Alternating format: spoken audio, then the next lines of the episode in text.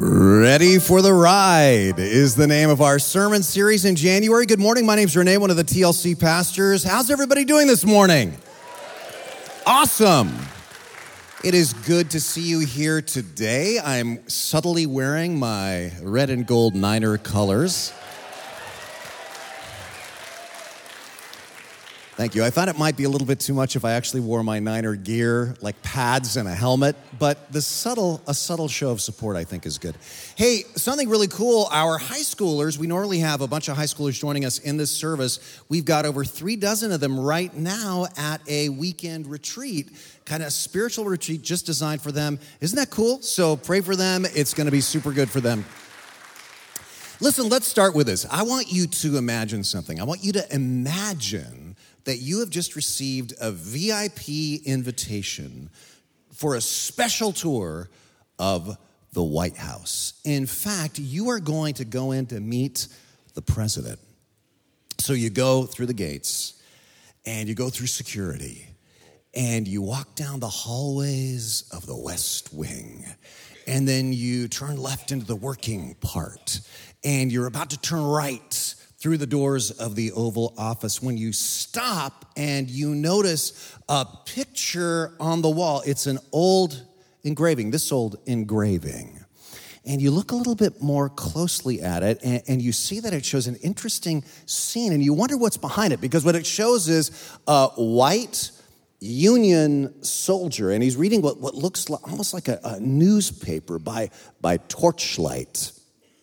And he's surrounded by black women and men and children. And as he reads, the reactions to whatever it is that he's reading to them are astonishing because some people are, are, are shocked and some people are praying, like this gentleman down here in the corner. Others, especially some of the older people, are, are in disbelief, and one man is throwing his hat up into the air. What are they reacting to?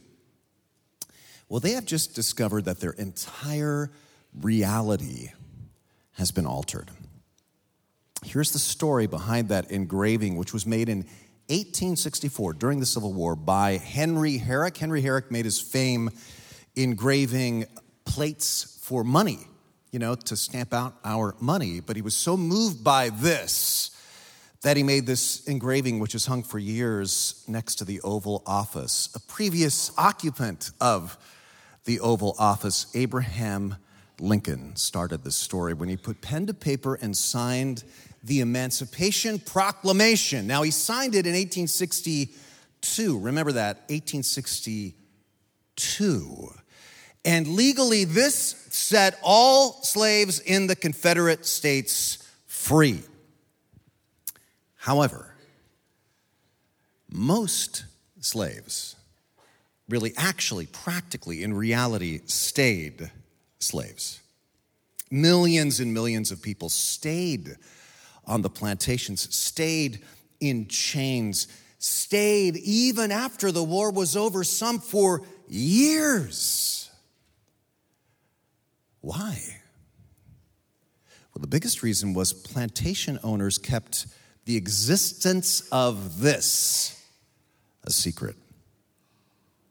And so Union soldiers were given a new job, one they hadn't really trained for. And for this one, they needed not guns, but simply paper, copies of the Emancipation Proclamation. And they were told, Your job, one, is to go through the South one village at a time, one plantation at a time, one cabin at a time, and proclaim the good news to every slave you find.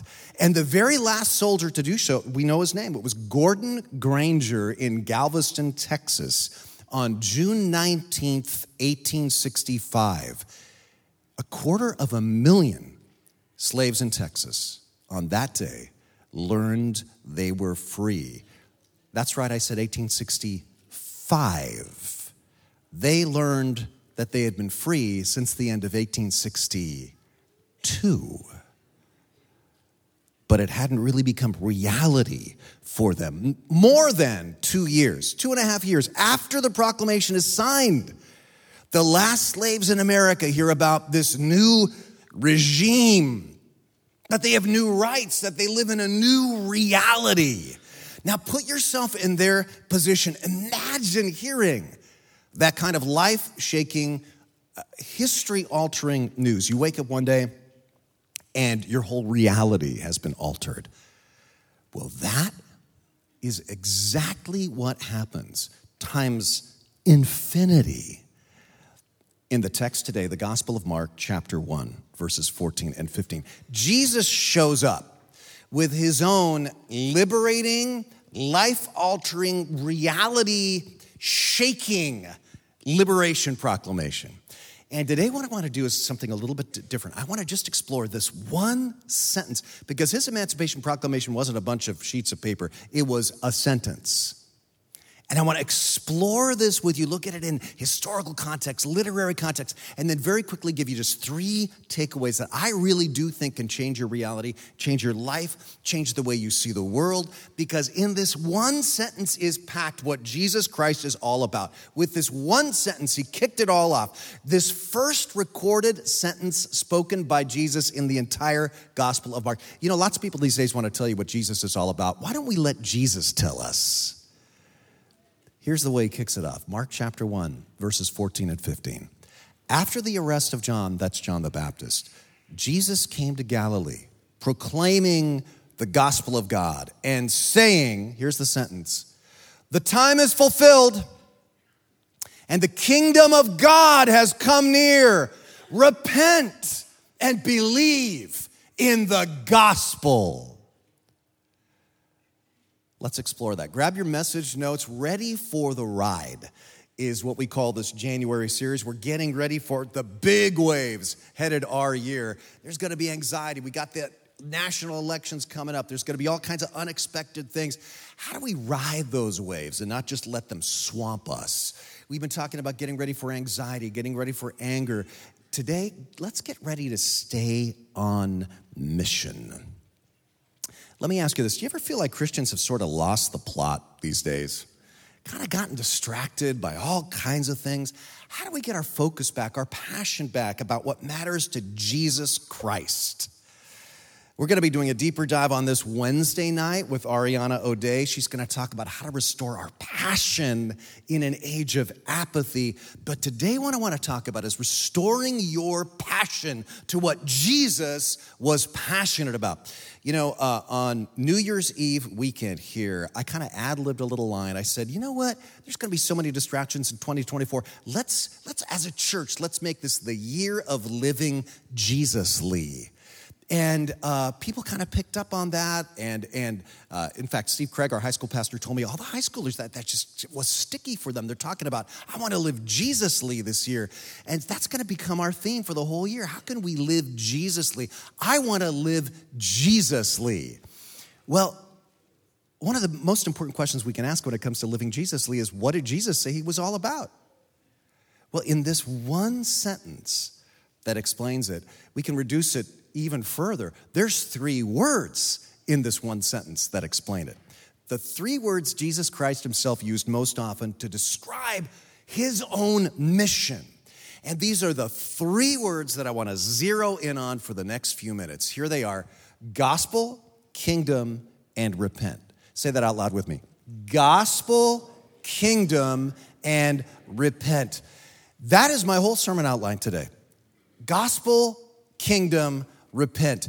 Just to show you how much Jesus loved these words. These were like Jesus Christ's favorite words. And if you understand what Jesus meant by these words, I think you'll start to get what Jesus was all about. And I think it's gonna fire your imagination. So, just to put into perspective with how much he used these words compared to other words that we often associate with Christianity, Jesus used the word salvation just 10 times, the word church just three times, the word Taylor Swift zero times, remarkably. and the word kingdom 100 times. He almost didn't start a parable without saying, Kingdom of God, Kingdom of Him. This is what the kingdom of God is like. He's just, he was talking about it incessantly. The gospel, he used it a lot. It appears 70 times in the New Testament. Gospel, gospel, gospel. And repent, Jesus used it 47 times. I mean, these were the three big words for Jesus Christ. So if you want to know what Jesus is all about, you got to understand kingdom, gospel, and repent. Pretty important words. One problem. Even though we look at these words, kingdom of heaven, gospel, repent. And if you're a Christian, you go, oh, yeah, yeah, I hear those words a lot. In my observation, I don't think most Christians really understand what Jesus meant when he said these words. So let's look at them. Let's explore them. First, gospel. What is the gospel? Now, you might think, oh, that's easy. The Gospels are the first four books of the New Testament. Or it's accepting Jesus Christ as your personal Savior. Those are good answers. But when the author of Mark first used this word, it had zero religious meaning. The word gospel was used exclusively before this by pagan kings, pagan armies. So, what did they mean by it? Well, the, the Greek word is euangelion, which means good news, but it means like really good news, like life changing, history making news. Here's some examples from just before Jesus. Archaeologists discovered a couple of big uh, inscriptions that are called the Gospel of Caesar Augustus. This one starts, in fact, the beginning of the Gospel, the Euangelion is the word used, of Caesar Augustus. And it talks about how Caesar's life changed history. And really, to be fair, it really did change history for people for, for a number of centuries. So that's like, this is earth shaking news. When he was born and he came to power, it really changed history. Here's another example when the Persians invaded Greece, they did so brutally. And in fact, they enslaved a lot of cities. But the Greeks fought back. And against incredible odds, they won and they drove the far superior Persian army out. And when they won, the first thing they did was they appointed heralds messengers. They got their fastest soldiers to run to all the enslaved cities and bear the euangelion, the good news. Guess what? We defeated the Persians. The war has been won. You are now free. That was history making, reality altering news for them. And by the way, guess what they called these messengers? Evangelists. That's the first time the word was ever used in history. So when people, when Mark is writing this, this is what people are thinking.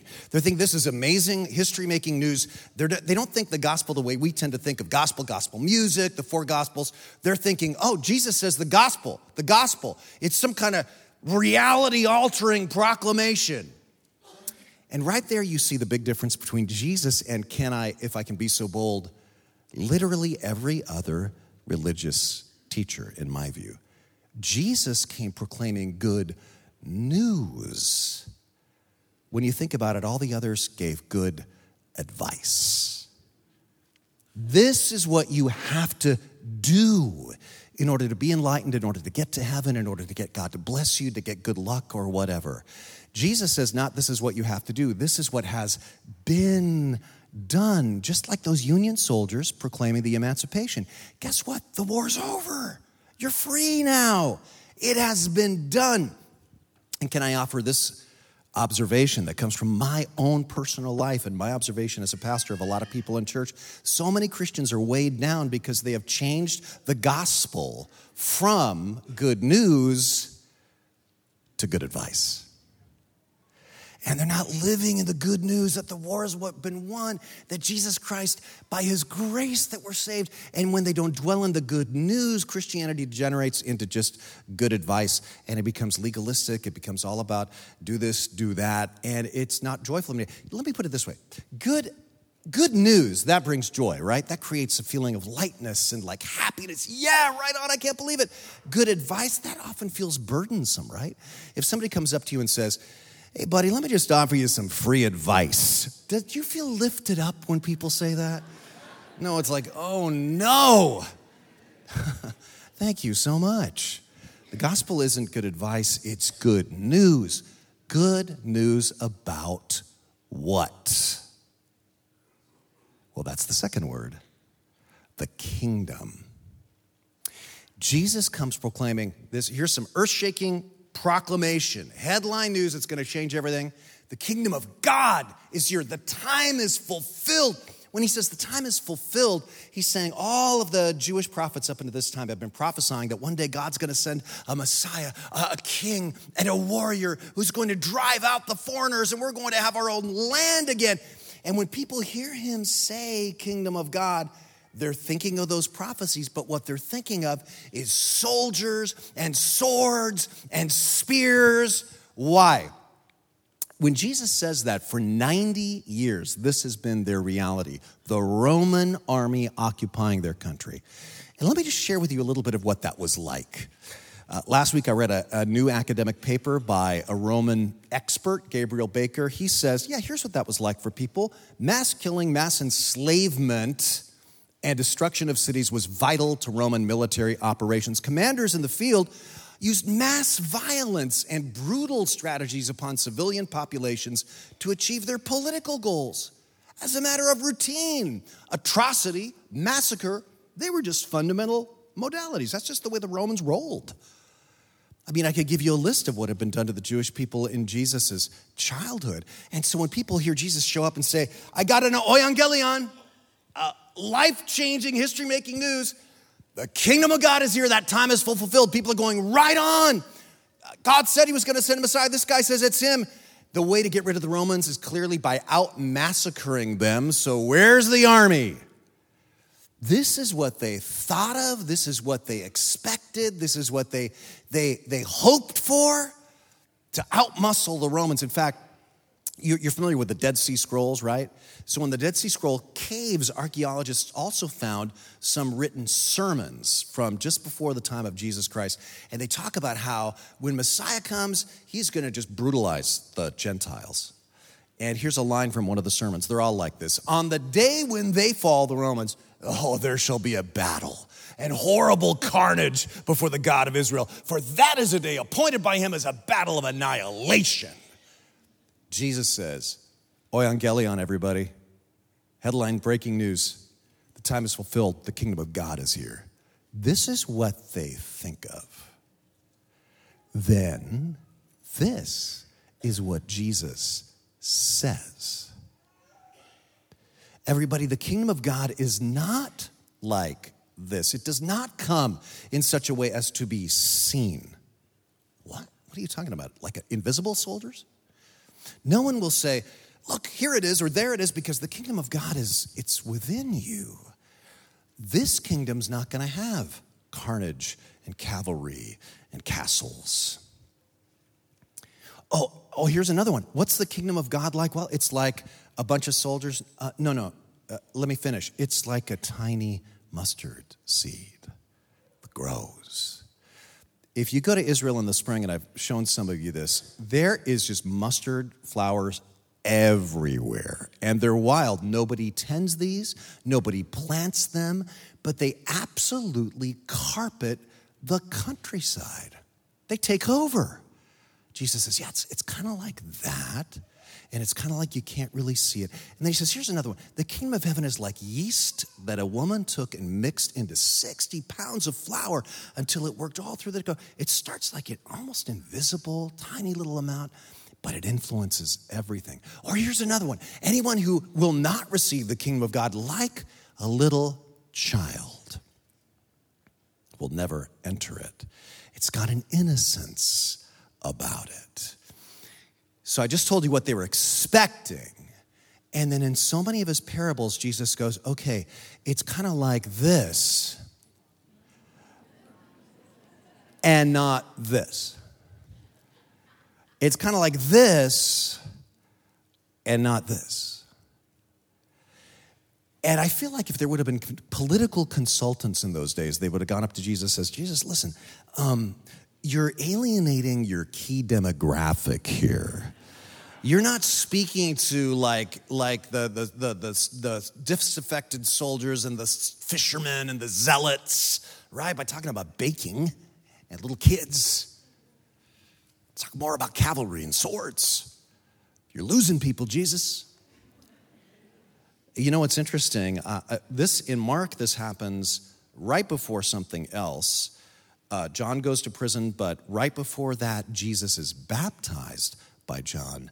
Now, do you remember the Holy Spirit comes down on Jesus in the form of what?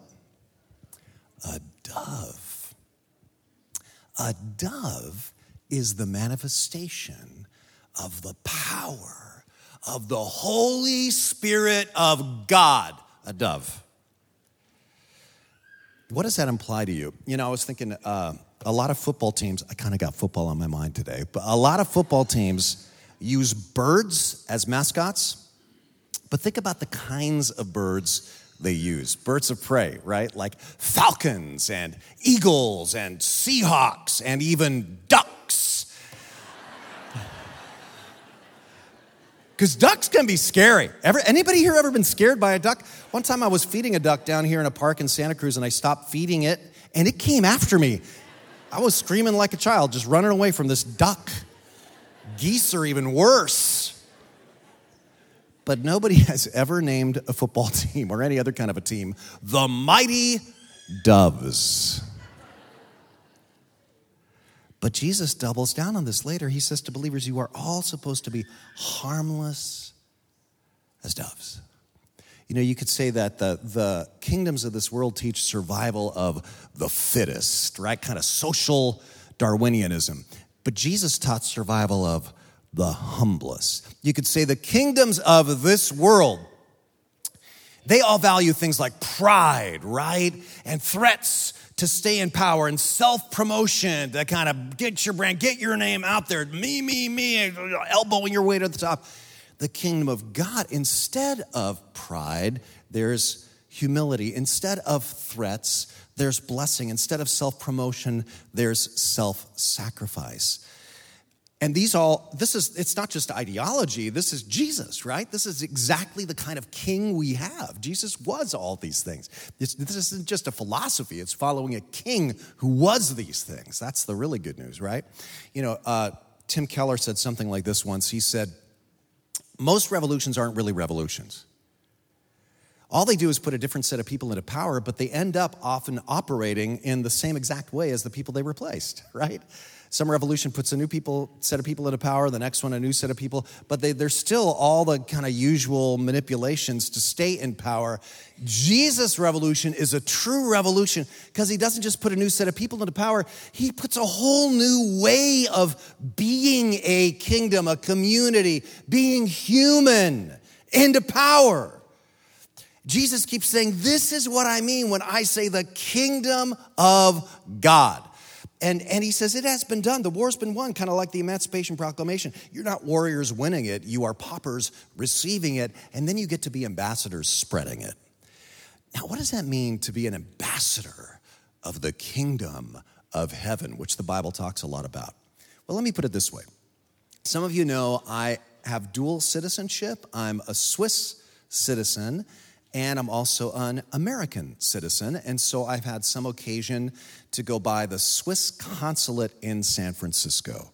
And it is like a little piece of Switzerland transported to the San Francisco Bay, except that there's no mountains, uh, it, you know, snow capped in the distance. I mean, the signage looks like it's right from Switzerland. It's even got a classic Swiss railway clock. And when you go inside, it's even accentuated. Everything's got these clean lines and minimalist color, this total European Swiss aesthetic, right? There's, there's Nespresso pods everywhere and little pieces of chocolate and cheese. It's just fantastic.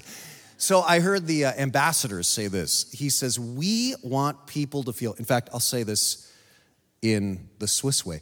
We want people to see and feel Swissness, to feel the Swiss touch, right?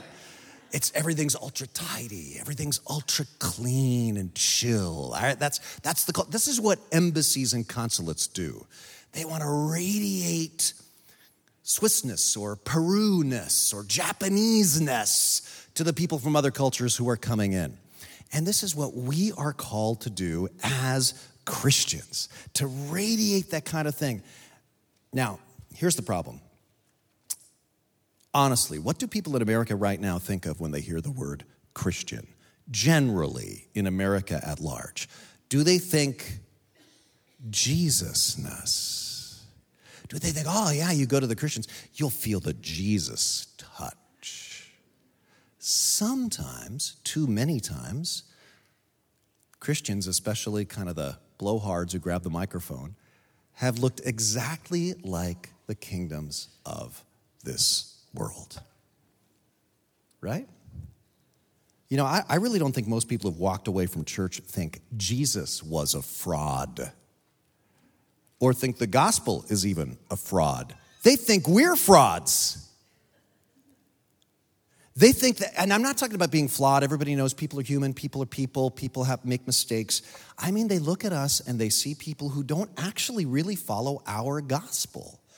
Because whether they believe it or not, most people know what Jesus was about. Most people know Jesus was about these things.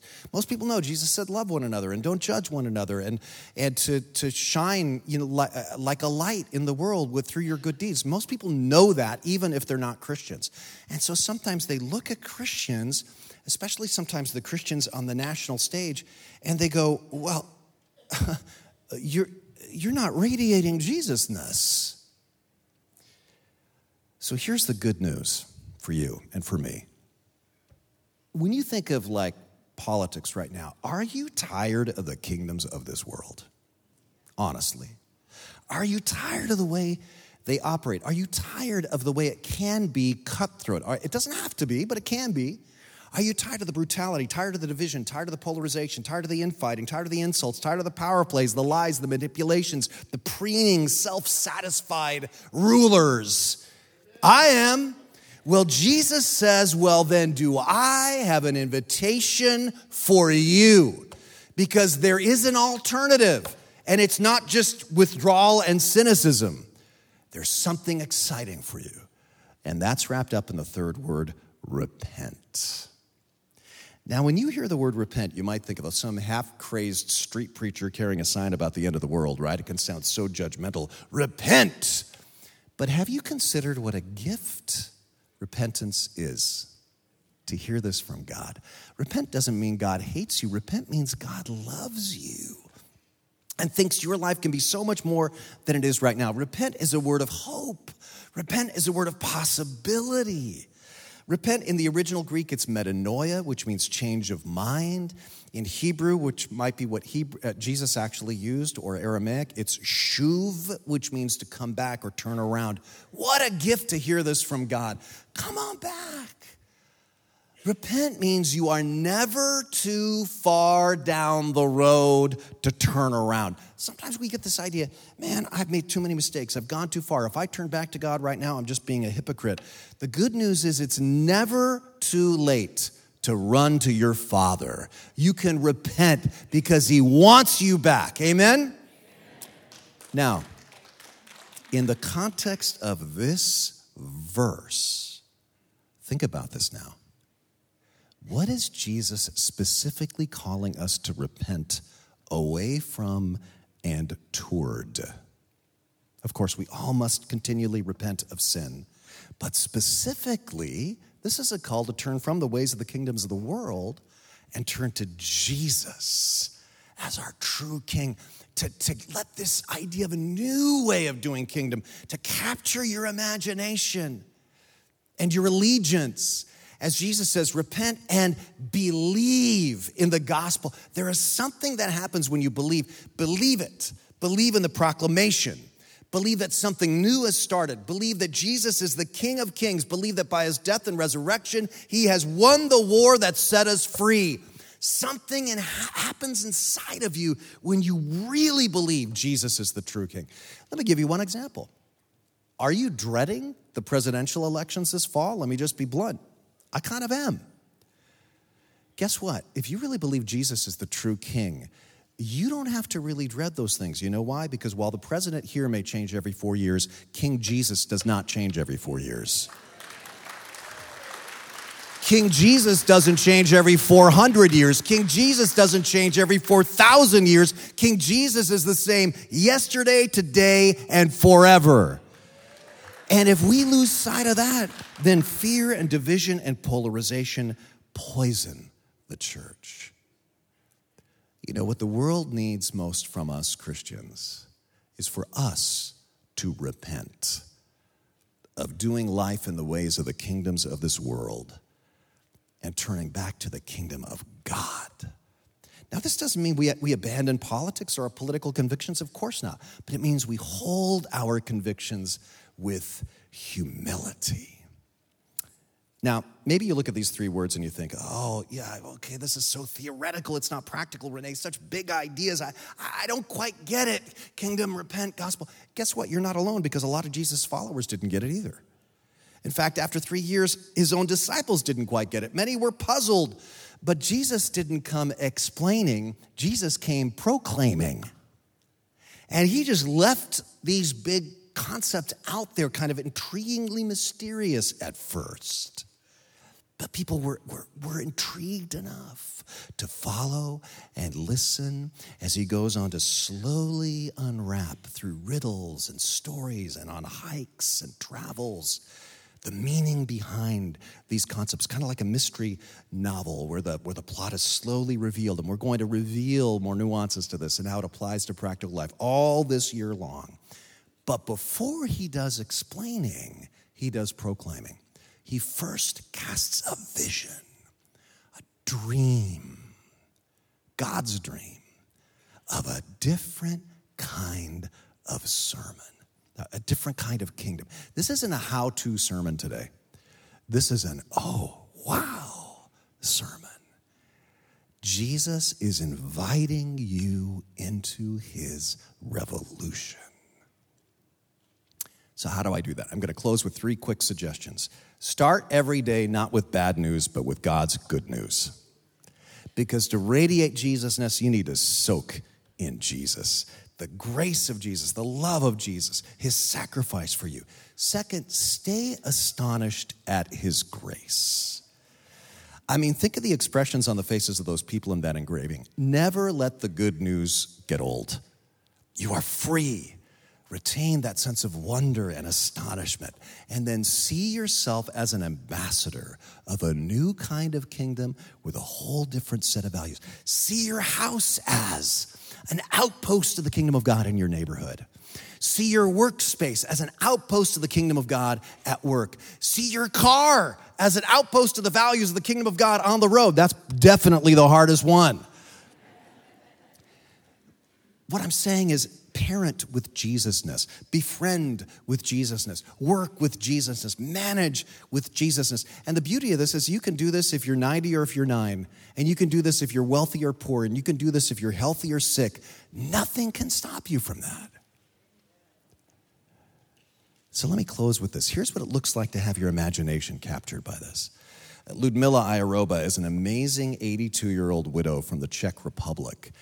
After decades of Nazi and communist rule, the Czech Republic is the most atheist country in Europe. So, what's Ludmila doing about it? Watch this. My name is Ludmila Hararova. I'm 82 years old. Next to the door of my house, there is a bronze sign that says, The Embassy of the Kingdom of Heaven. My home is an extension of Christ's kingdom. It's a place where people can come and look for help if they're in trouble or have a need. The Bible says the kingdom of heaven is joy and peace in the Holy Spirit. That is the atmosphere I want here at the embassy.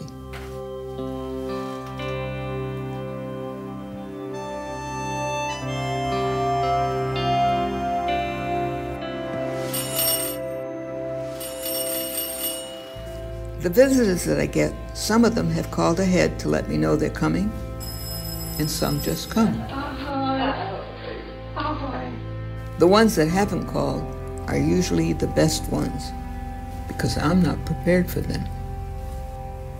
Everything that happens is dependent on the Lord.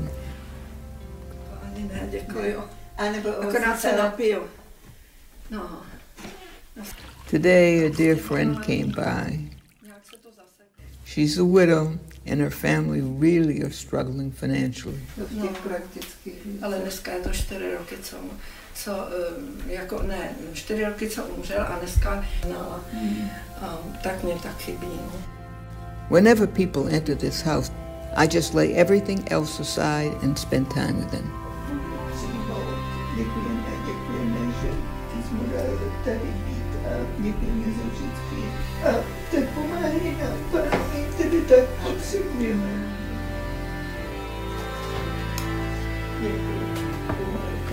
It's an honor for me to be an instrument of God's love and His wisdom every day.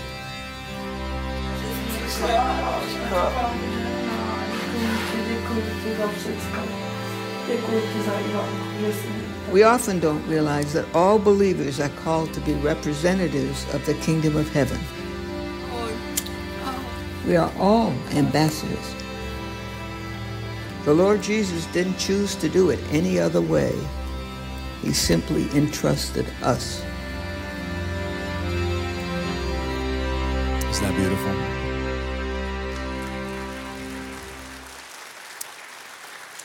So, Jesus' Emancipation Proclamation has been read to you. And now, if you'll receive it, he says, You are like those Union soldiers. Go spread the good news. How will you respond? Let's pray together. Heavenly Father, we want to be that kind of kingdom. We don't want to just be like the kingdoms of this world. We want to live Jesusly. We want people to feel the Jesus touch from us. So help us to, to receive the Jesus touch, to soak in Jesus so that we radiate Jesus. Help us to be good ambassadors for that kingdom. And Lord, some today may want to say for the first time, Jesus, you are my King and my Savior. I want to follow you. Change me like, like yeast in bread, like a seed in soil. And then help me to radiate that to the whole world. It's in your name we pray, the name of our King and Savior, Lord Jesus. Amen.